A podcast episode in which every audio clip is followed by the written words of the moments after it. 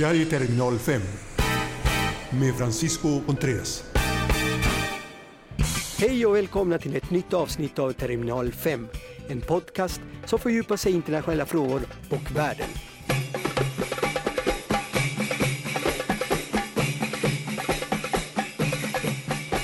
Turkiet genomgår en period av svåra turbulenser och konfrontationer. Ökad polarisering både politisk och geografisk, en nedåtgående ekonomi och farliga regionala konflikter skakar Turkiet och gör att det politiska läget blir allt mer svårare för den turkiske ledaren Erdogan. Du lyssnar på Terminal 5.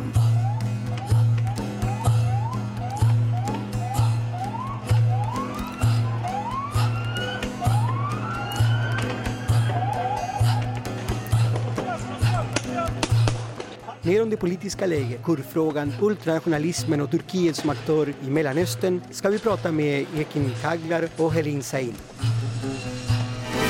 Du lyssnar på Terminal 5. Jag heter Helin Sahin och jobbar på Olof Palmes internationella center med bland annat Turkiet. Jag heter Ekim Kaglar och jobbar som frilansskribent och är i grunden statsvetare och eh, uttalar mig ofta i frågor rörande Turkiet, skriver texter om turkisk politik. Varför genomgår Turkiet en period av svåra turbulenser och konfrontationer? Jag tror att det är en historisk period nu där det finns både tryck utifrån, alltså en väldigt osäkert säkerhetspolitiskt läge i Syrien och ett behov från EUs sida att ta med Turkiet på båten när det gäller flyktingpolitiken men även oerhörda interna spänningar inom Turkiet som gör att det är oerhört många olika konflikter samtidigt just nu som kan vävas samman men som också är ganska separata. Och vi har också ett Turkiet idag som, eh, som har eh, misslyckats i den, eh, vad gäller lösningen av den kurdiska frågan. Fredsförhandlingar mellan PKK, den turkiska staten, avbröts kan man säga sedan april 2015 trots att man hade kommit en bit på väg så att säga i, i de samtalen. Man hade direkta samtal med den fängslade PKK-ledaren Öcalan och viss kontakt med PKKs eh, bas i Kandil och också en dialog med eh, den politiska grenen HDP.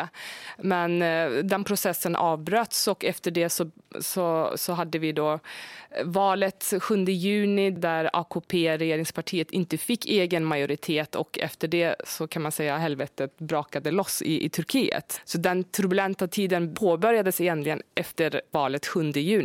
Men är det så att Erdogan och, och den politiska ledningen spelar ett högt spel? Oerhört högt spel, framförallt när man ser till att man lyfte nya frågor upp på agendan efter valet 7 juni som Helin hänvisade till också, där man gick väldigt hårt framåt. Det gjorde man i och för sig före 7 juni också, men gick ännu hårdare fram mot det framförallt prokurdiska partiet HDP. Och att man i ren självbevarelsedrift skulle jag vilja säga jakt på egen majoritet även gick väldigt hårt för att vinna röster från det ultranationalistiska partiet MHP. Så det är en intensifiering av den politik som många bedömare nu ser är en eh, högersväng från AKPs sida. Och det här har ju bidragit till att polarisera samhället ytterligare. Det finns ju en, en, maktfaktor som man inte hör så mycket om och det är militärerna. Tidigare så hade militärerna en enorm eh, makt. Det var, en, så att säga, det var en, en pelare för det turkiska samhället. Vad har hänt med militärerna? Har de gått ihop med Erdogan och den här islamkonservativa rörelsen? Den åsikten har vi hört väldigt mycket eh, den senaste tiden faktiskt av progressiva krafter och av företrädare för civila samhället och senast senast också av HDPs eh, ledare eh, Selahattin Demirtas som påstår att AKP eh, nu har gjort en uppgörelse med militären och att det är därför som man går så hårt mot de kurdiska regionerna. För att den kurdiska frågan är en av tror jag, kärnfrågorna för den turkiska militären. Det är alltså... Så militärerna går ihop och säger okej, okay, Erdogan, vi kommer överens och så krossar vi kurderna och så löser vi det här med makt. För det är ändå, det är ändå så att det finns en, ett maktspel mellan, mellan Erdogan och, och, och i den här islamkonservativa rörelsen och militärerna. Har, har, man löst det eller är det bara att man kommer överens idag? Just nu är det en allians. Som, vi vet inte hur länge den kommer att fortsätta. Men alltså, den kurdiska frågan i Turkiet är väldigt mycket beroende av vad som händer i övriga regionen. Till exempel Syrien, norra Syrien där kurderna de facto har ett självstyre och också utlyst ett självstyre idag. En förstärkning av kurders position i, i regionen runt omkring Turkiet har också påverkat Turkiets politik mot kurder väldigt mycket. Och den kurdiska, det kurdiska folkets frigörelse är ett av liksom, eh, grundfrågorna som militären tror jag inte kommer att acceptera inom den närmaste tiden. Så att det blir prioritering nummer ett. Du lyssnar på Terminal 5. Mina damer och herrar, välkomna till Malmö. Ett problem som de har är ekonomin. Den går ju neråt. Om man tittar på ett antal år bakåt så var ju tillväxten 10 procent. Idag så ligger den ganska låg. Arbetslösheten ökar.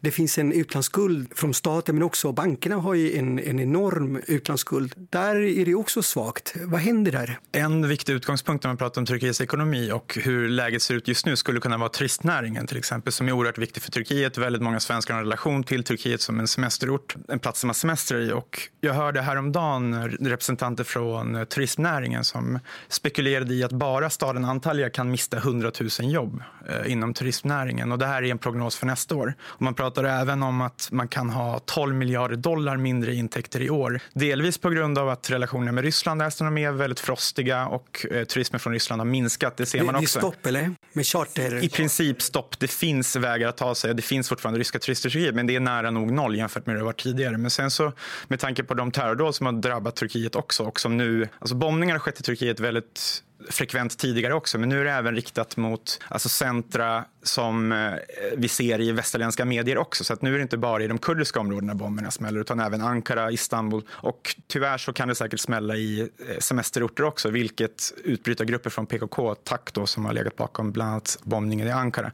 att de i princip har utlovat att alla mål är just nu legitima i Turkiet. Så att det här skrämmer ju turister också, vilket gör att de här prognoserna skrivs ner. Så att det finns ingen ljusning när det gäller åtminstone en av Turkiets viktigaste näringar. Alltså, ekonomisk och politisk stabilitet är ju två frågor som AKP verkligen har liksom byggt hela sin eh, politik och regeringsmakt kring. Eh, och idag har vi varken det ena eller det andra. Så jag tror att det försätter AKP-regeringen och Erdogan i en ganska svag ställning även om han utåt gör nu allt för att Eh, för att få det att verka som att han är väldigt stark också i, gentemot EU i samband med den här flyktingöverenskommelsen som både ställer krav på Turkiets hantering av flyktingar eh, men också förstärker landet i fråga om förhandlingar gentemot EU. Så det är både en liksom försvagad, ganska försvagad ställning skulle jag vilja säga men också någorlunda förstärkt ställning gentemot EU som vi ser idag. När bedömare, speciellt utanför Turkiet, pratar om att Turkiets ekonomi kan gå sämre och att utvecklingen går åt fel håll så drar man nästan som slutsats att det här skulle påverka AKP negativt. Och det är jätteviktigt att förstå också, alltså den dynamik som finns i Turkiet, att den här typen av situationer utnyttjas väldigt skickligt av regeringspartiet AKP också. Så att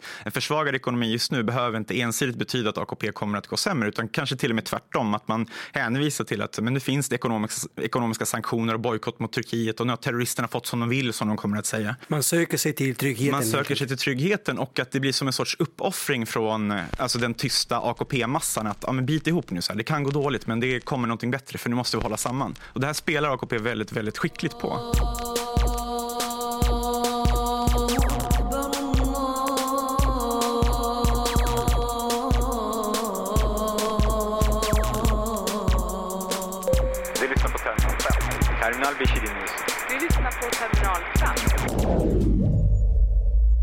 Det finns två saker som rapporteras. Det ena är just den här terrordåden Ankara, Istanbul på flera olika ställen. Och det andra är just eh, brotten mot mänskliga rättigheter. Eh, tidningar som stängs, kurder eh, rapporterar om, om förföljelser, om, om hot, partier, politiska aktivister. Finns det någon, något samband mellan terrordåden och den här eh, skulle man säga, upptrappningen av, av brotten? Alltså, vi har ju sett att det alltid finns ett samband. När det sker ett terrordåd så är det första som ja, då, eh, vid det senaste, senaste terrordådet i Istiklal så gick eh, president Erdogan ut och sa att eh, begreppet terror måste omdefinieras. Det måste inkludera civilsamhällsorganisationer, eh, partiledare och så vidare.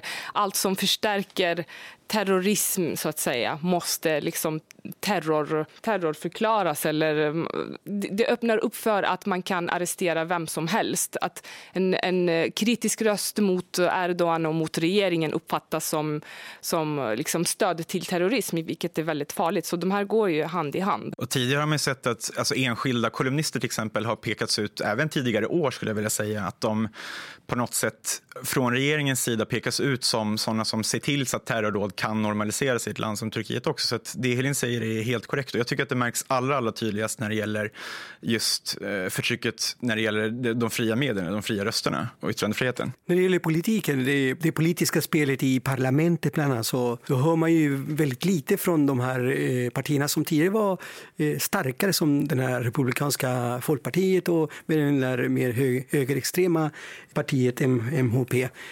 Vad händer just nu? Har eh, ockuperat hela, hela den, den politiska arenan. Finns de andra med i bakgrunden? Alltså, vad, vad gäller det ultranationalistiska MHP så var det ju en väldigt tydlig strategi från AKP inför nyvalet 1 november att eh, spela på de nationalistiska rösterna genom att eh, intensifiera kriget mot eh, terrorism som de kallade och så vidare vilket liksom väcker de nationalistiska rösterna väldigt starkt. Och han lyckades med det och AKP lyckades med det. Man fick med sig i princip halva MHP-kadrar till AKP. Så att man kan säga att det nationalistiska ultrapartiets politik implementeras just nu inom inom AKP, vilket är en väldigt farlig utveckling. Och MHP eh, sjunker i popularitet. Och vad gäller CHP så kan ju Kim det mycket bättre och du kan säkert förklara. Men det är också ett, ett parti som försöker liksom balansera mellan progressiva röster och nationalistiska röster och kanske inte riktigt lyckas med det tror jag. COP är ju Turkiets äldsta parti, eh, brukar betecknas som både nationalistiskt och socialdemokratiskt. Och den här uppdelningen och den här konflikten inom partiet har pågått sedan man utifrån sett faktiskt eh, försökte implementera någon sorts socialdemokrati, ett parti som i grunden bara var nationalistiskt. Det här skedde på 60-talet. Så att den här konflikten och det här försöket att hitta rätt, sin rätta identitet som ett mitten-vänsterparti har pågått ända sedan dess och det har inte funnits någon tydlig vinnare i det. Ser man till när COP återbildades efter att alla partier stängdes efter 80-juntan till exempel så ombildades COP. Då valde man först en ganska socialdemokratisk profil för att senare bli mer militärvänliga nationalistiska. Då var det väldigt många socialdemokrater som lämnade. Men i och med det nya den fyra, fem år gamla partiledaren Kemal Kılıçdaroğlu så hoppades man på att det skulle bli ett socialdemokratiskt uppsving också. Det var väldigt många som återvände till partiet.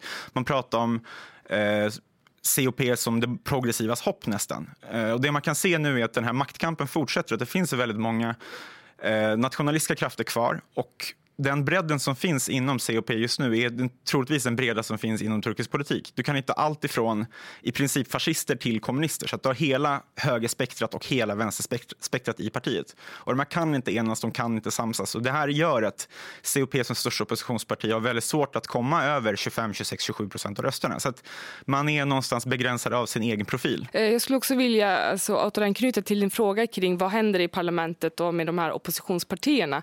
Egentligen så, så gör ju ändå CHP en bra opposition tycker jag och även HDP som fram till valet 7 juni uppfattades som det enda oppositionspartiet i, i hela Turkiet på grund av dess väldigt starka opposition mot just president Erdogan. Men eh, vi ser väldigt lite av, av den debatten i medier eftersom till, upp till 90 procent av, av medier faktiskt eh, ja, är pro eh, regeringen. Eh, och att eh, det finns vissa liksom, grundläggande frågor som CHP och HDP också kommer överens kring och kan säkert komma överens kring eh, fler frågor, tror jag.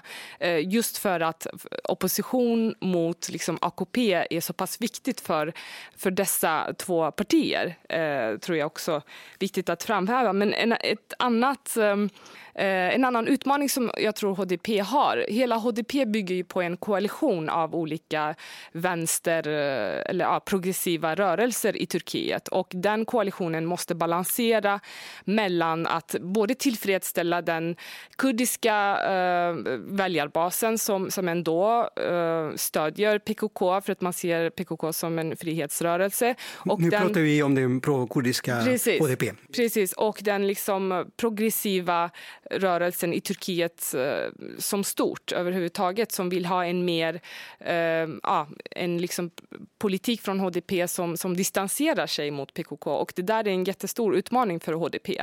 Eh, samtidigt som vi ser att under de här senaste månaderna där regeringen har intensifierat sitt krig mot kurder så har kurder blivit mer eh, kurdnationalister så att säga. Alltså man vill, eh, det, har blivit liksom, det har kommit till mer extrema rörelser inom den kurdiska kurdiska rörelsen som HDP som inte lyssnar på HDP längre. Så det blir en, en liksom utmanande fråga för HDP att försöka balansera mellan sin liksom kärn, eh, kärnväljargrupp och den här mer breda liksom vänsterprogressiva rörelsen i Turkiet. Vad händer med de eh, progressiva rörelserna, aktivister som, som måste hitta någonstans i, i partipolitiken, så att säga? Eh, hittar de till, till HDP? Som eh, de, och då tänker jag framförallt på turkar, inte kurder. Eller är de kvar i den här mer socialdemokratiska CHP? Det finns ju en rad eh, socialistiska kommunistiska vänsterorganisationer som är turkiska kanske är dumma att säga så, men de är inte kurdbaserade om man säger så istället, som, är, som ingår i HDP också. Men sen finns det en grupp, eh, framförallt gamla fackföreningsaktivister från det största radikala fackliga konfederationen, DISK, eh, som regelbundet får plats på COPs vallistor och som blir invalda som ledamöter där. Så det finns en stark förankring från fackföreningsrörelsen inom COP också som troligtvis kommer att kunna fortsätta där. Men annars så är det, det balanseras mellan COP och framförallt HDP. Det här är Terminal 5 med Francisco Contreras.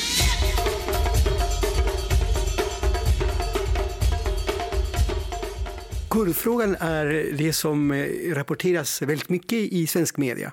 Eh, det är många kurder, eh, det är ju en konflikt som man lätt kan så att säga, identifiera och identifiera sig med också.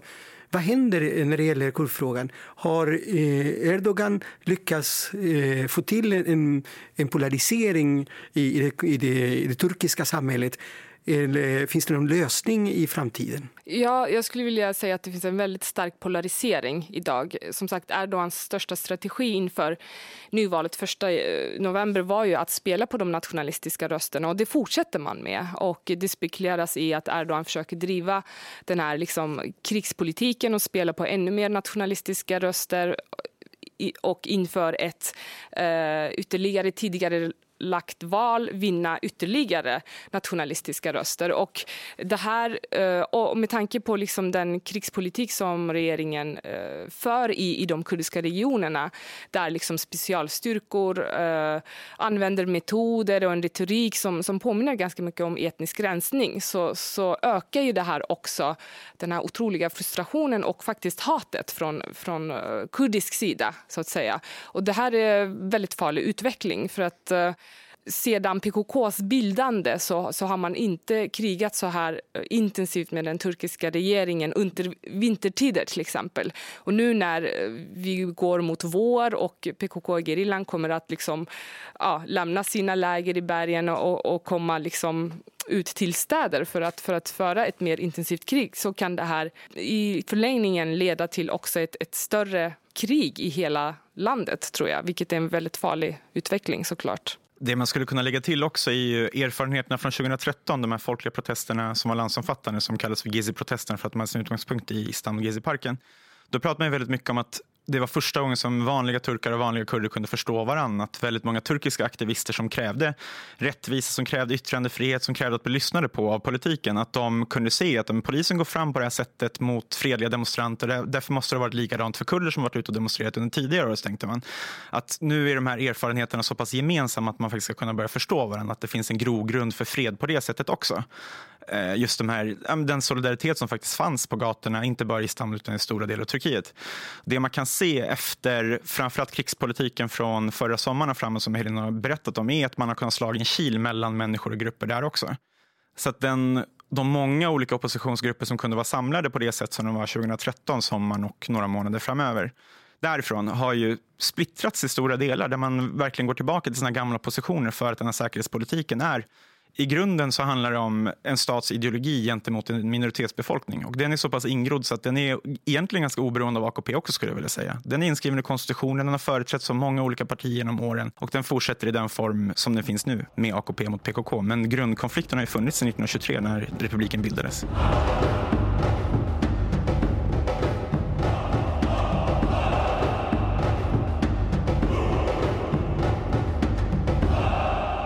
Vilka begår de här terrordåden? Sedan då sommaren så har ju IS eh, genomfört och tagit på sig en del terrordåd eh, mot progressiva krafter.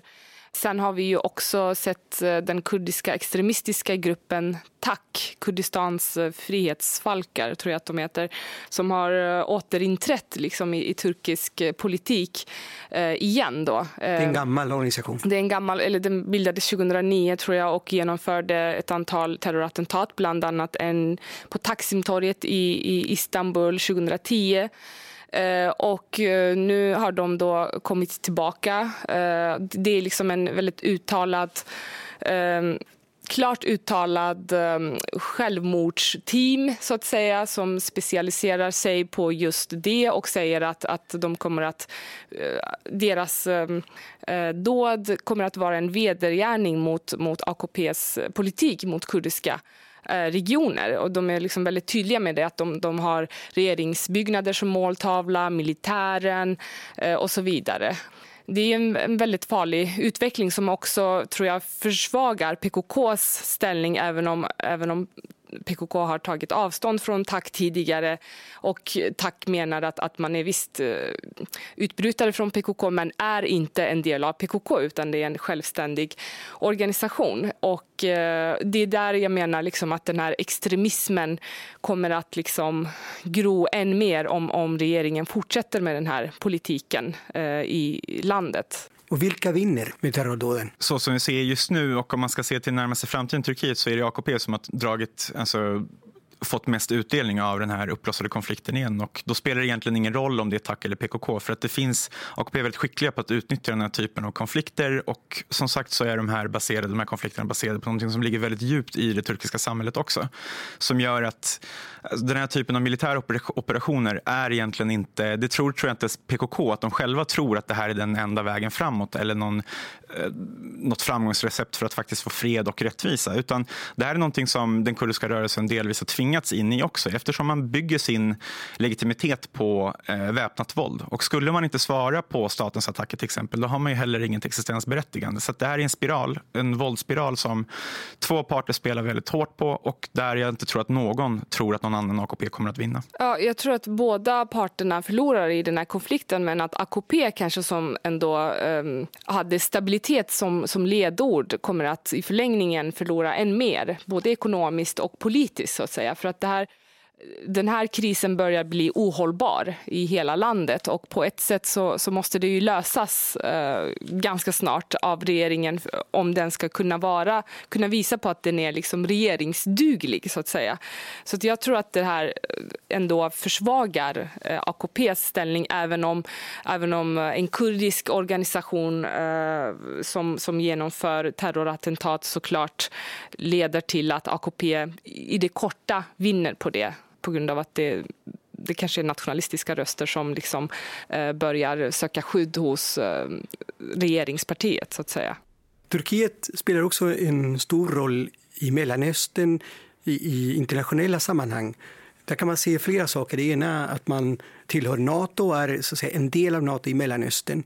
Man kan också se att de har en, en viss eh, förmåga att samla den här sunni muslimska eh, delen av, av eh, Mellanöstern.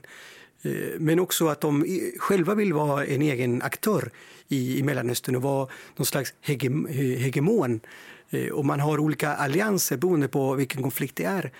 Hur ser ni på det? Finns det någon förändring först i, i Turkiet kring det? Och vad, vad tror ni kommer att hända? Ska man se till grunden så ser man att Turkiet har haft en väldigt tydlig, alltså ända sedan arabiska våren som har haft en väldigt tydlig kompass. Och det är att man har legat Muslimska brödraskapet nära grupper. Det har varit väldigt synligt i Egypten till exempel som har stött dem eh, väldigt öppet och gjort det hela vägen även efter statskuppen. Och i Syrien så har grundhållningen från dag ett handlat om att få bort Assad från makten. Och i och med det och i och med att Assad inte föll så fort som väldigt många bedömare trodde då så har ju Turkiets politik också har man tyckt i Turkiet att den borde förändras, att man borde ja, se till att den här 180 graders svängen som man gjorde med Assad. För från början var man ganska pro-Assad, man hade förhandlingar, man tog bort visumtvång till exempel med resor mellan Syrien och Turkiet och sen efter arabiska våren när protesterna i Syrien ökade då så eh, valde man att ställa sig mot Assad och man, är det mycket som tyder på att man väpnade oppositionsgrupper också framförallt islamistiska grupper. Och man var även en, eh, att man stödde fria syriska armén med både uppehälle och eh, porösa gränser. någonting som har gynnat olika grupper också.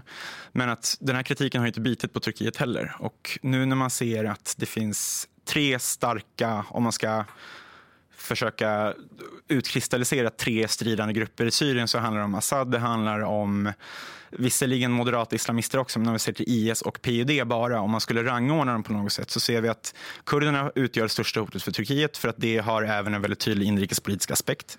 I andra hand så är det Assad för att det är den ursprungliga utrikespolitik som man hade i Syrien och det är inte först i tredje hand som till exempel IS och eh, andra radikala islamistiska grupper som kommer som om man skulle lista upp de hot som Turkiet ser just nu. Turkiet har misslyckats i sin internationella politik från det här liksom, ja, det som vi har alltid hört från noll problem med grannarna till man har man då övergått till att ha problem med alla grannar förutom eh, irakiska Kurdistan, vilket är märkligt nog, liksom, där man har väldigt täta handels och relationer bland annat. Också tror jag att Turkiet har ingått eh, väldigt farliga allianser med bland annat då IS eh, som det har kommit fram i liksom, eh, både turkiska och internationell media att, att eh, regeringen har liksom aktivt stött IS just då i kampen mot den kurdiska gruppen PUD som de har identifierat som första liksom, farligaste eh, gruppen. Sen kommer IS liksom, på den här listan, som Ekim också sa.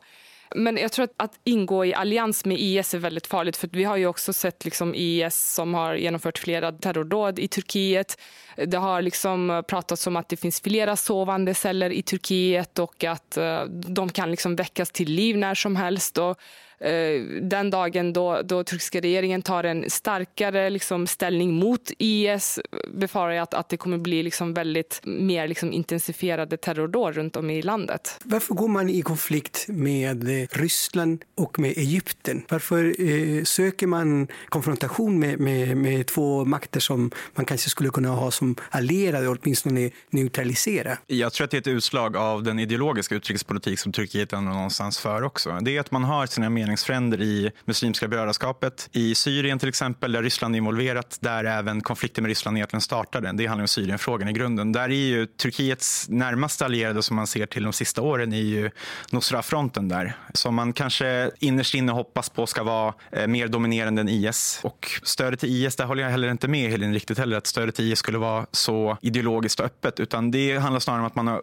underlåtit att motarbeta IS i samma utsträckning som man, som man motarbetar PYD. Men att de, man låter de här grupperna växa sig starka och det är någonting som Ryssland inte vill. Så att, att de här radikala islamisterna ska bli starkare i Syrien är en del av Turkiets politik för att de motarbetar andra element som Turkiet har ett intresse av att de försvinner.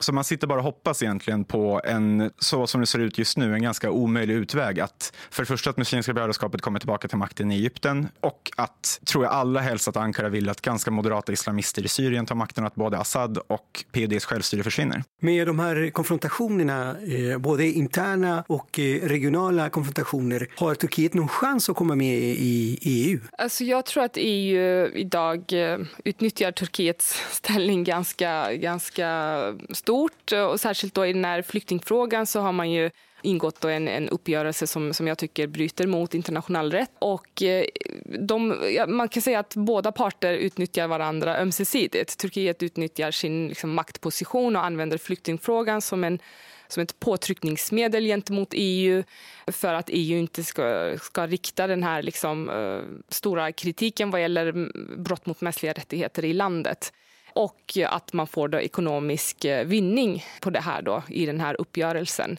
Eh, samtidigt som vi ser att Turkiet inte har en kapacitet att ta hand om uh, de här flyktingarna men att man utnyttjar det här väldigt starkt gentemot EU. Och jag tror att EU kommer att väl vara fortsatt hård vad gäller förhandlingarna uh, med Turkiet. Man har ju redan, alltså trots att till exempel visumliberalisering var ett av de punkter som var med i den här uppgörelsen, i, i, alltså flyktinguppgörelsen, så har Frankrike redan rest uh, frågan om att nej, men det ska inte vara så lätt. Det finns 72 kriterier som som Turkiet måste, måste först uppfylla för att, för att det ska finnas visumliberalisering för turkiska medborgare. Så att säga. Så jag tror, tror att det kommer att bli en, en hård match även eh, fortsatt framåt. Och frågan är om syftet överhuvudtaget är att Turkiet ska bli fullvärdiga medlemmar i EU. Jag tror att den här de förhandlingar som pågår just nu, där det finns olika styrkeförhållanden som just nu talar till Turkiets fördel. De kan vara ett sätt för AKP att plocka poäng hemma, på hemmaplan i första hand. Så att jag tror inte ens att AKP egentligen har som mål och syfte att till slut bli fullvärdiga medlemmar. Det är inte ens säkert att Turkiet vill det just nu. Utan det är någonting som man använder i förhandlingar med EU. Man får någonting att visa upp på hemmaplan för att kunna stärka sin egen makt. Eh, inrikes tror jag snarare. Om vi nu tänker tio år framåt, vad händer i Turkiet?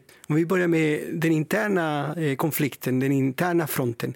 Vad kommer att hända? Alltså, vi har ju redan hört eh, kritiska röster inom AKP då och då men man har inte riktigt vågat komma fram så att säga och eh, vara en utbrytare från partiet. För att Erdogan har ju fortfarande väldigt starkt stöd bland eh, folket. Och, jag tror att de här eh, personerna som inom AKP som har kritiserat Erdogan specifikt då, inte, inte kommer att liksom våga eh, komma fram eh, på ett tag. Och jag tror att det internationella stödet för AKP kommer också vara avgörande.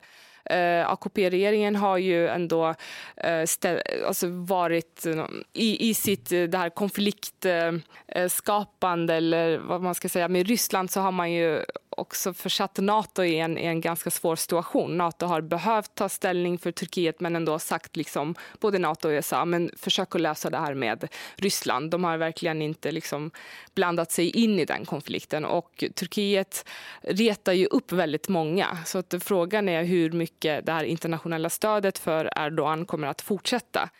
Och vad gäller den kurdiska frågan så, så ser vi ju att fler och fler i den kurdiska regionen får liksom en känsla av att nej, vi hör inte ihop med Turkiet känslomässigt. Och jag vet inte om man ska kalla det för en farlig utveckling eller en bra utveckling. Det beror ju på liksom ur vems perspektiv man, man tolkar den frågan. Men, men jag tror att, eh, att liksom, eh, kurder i Turkiet har inspirerats väldigt eh, mycket av särskilt vad som har pågått i, i norra Syrien. Där vi har i princip ett, ett självständigt eh, kurdiskt styre som kan vara avgörande för, för vad som kommer att hända i Turkiet också. Jag tror att de närmaste åren, eller kanske närmaste året eller två beroende på hur man löser frågan, så kommer det framförallt handla om ändringar i konstitutionen. Det är den fråga, inrikespolitiska fråga som är näst efter kriget mot PKK så är det den som diskuteras allra mest. Och som det ser ut just nu så behöver AKP 14 ledamöter i parlamentet för att kunna lyfta frågan till en folkomröstning så att man skickar ut det till folket för att rösta om det. Och de 14 ledamöterna hoppas Erdogan på att man ska plocka från det ultranationalistiska partiet MHP, antingen officiellt eller genom att eh, locka över 14 stycken ledamöter som kan rösta för det här. Och syftet med den nya konstitutionen är att skapa ett nytt presidentiellt styre som gör att hans maktbefogenheter utökas. Så det är den stora politiska frågan som dominerar tror jag, Turkiets framtid just nu. Och där kan han mycket väl lyckas, även om motståndet är ganska hårdnackat, åtminstone från COP och HDP, men även civilsamhället i stort, om man ser till fackförbund, om man ser till MR-organisationer eh, och olika aktörer där. Om man ska se i det långa loppet hur AKPs makt har byggts upp så måste man förstå en sak med Turkiet tror jag. Det är ett, det är ett väldigt konservativt land. Oavsett om man kollar på kurder eller turkar i Turkiet så är befolkningen konservativ. Då kommer ett konservativt parti vara oerhört starkt. Och Erdogans popularitet, som Helin har nämnt, också är oerhört stark. Och det är ett parti som skickligt utnyttjar olika konspirationsteorier och skapar framförallt en skräck som är tudelad tror jag. Och den ena skräcken handlar om att man eh, tvingar oppositionella till självcensur om det gäller medier till exempel. Eller att partier försvagas genom att man måste hålla på med en massa olika åtal, försvara sig hela tiden, hamnar i försvarsställning och kanske till och med till slut tröttnar. Så det är den delen som kan få eh, motståndet att på något sätt vackla. Men den andra rädslan som jag tror att man bygger sin makt på, vilket man troligtvis kommer att kunna lyckas med åtminstone ett tag till, är att man, som Erdogan säger till exempel, att hela nationens, landets, statens framtid hänger på hans person. Och där, den här bilden har byggt upp väldigt medvetet under väldigt många år också. Så jag tror att människor tror på det här. Människor tycker så här och skulle det vara val idag i Turkiet skulle AKP få säkert mer än 50 procent av rösterna. Och det gör också att det finns en cementerad fast väljarskara som kommer att tycka att det här är den politik som vi måste föra just nu. Delvis för att man har dragit upp säkerhetsfrågorna så högt upp på dagordningen men även för att AKP skickligt utnyttjar alltså de reaktioner som uppkommer där. Du har lyssnat på Terminal 5, en podcast om internationella frågor och världen. En produktion av Media Continente och Swesound. Ansvarig utgivare Francisco Contreras. Teknik Swesound.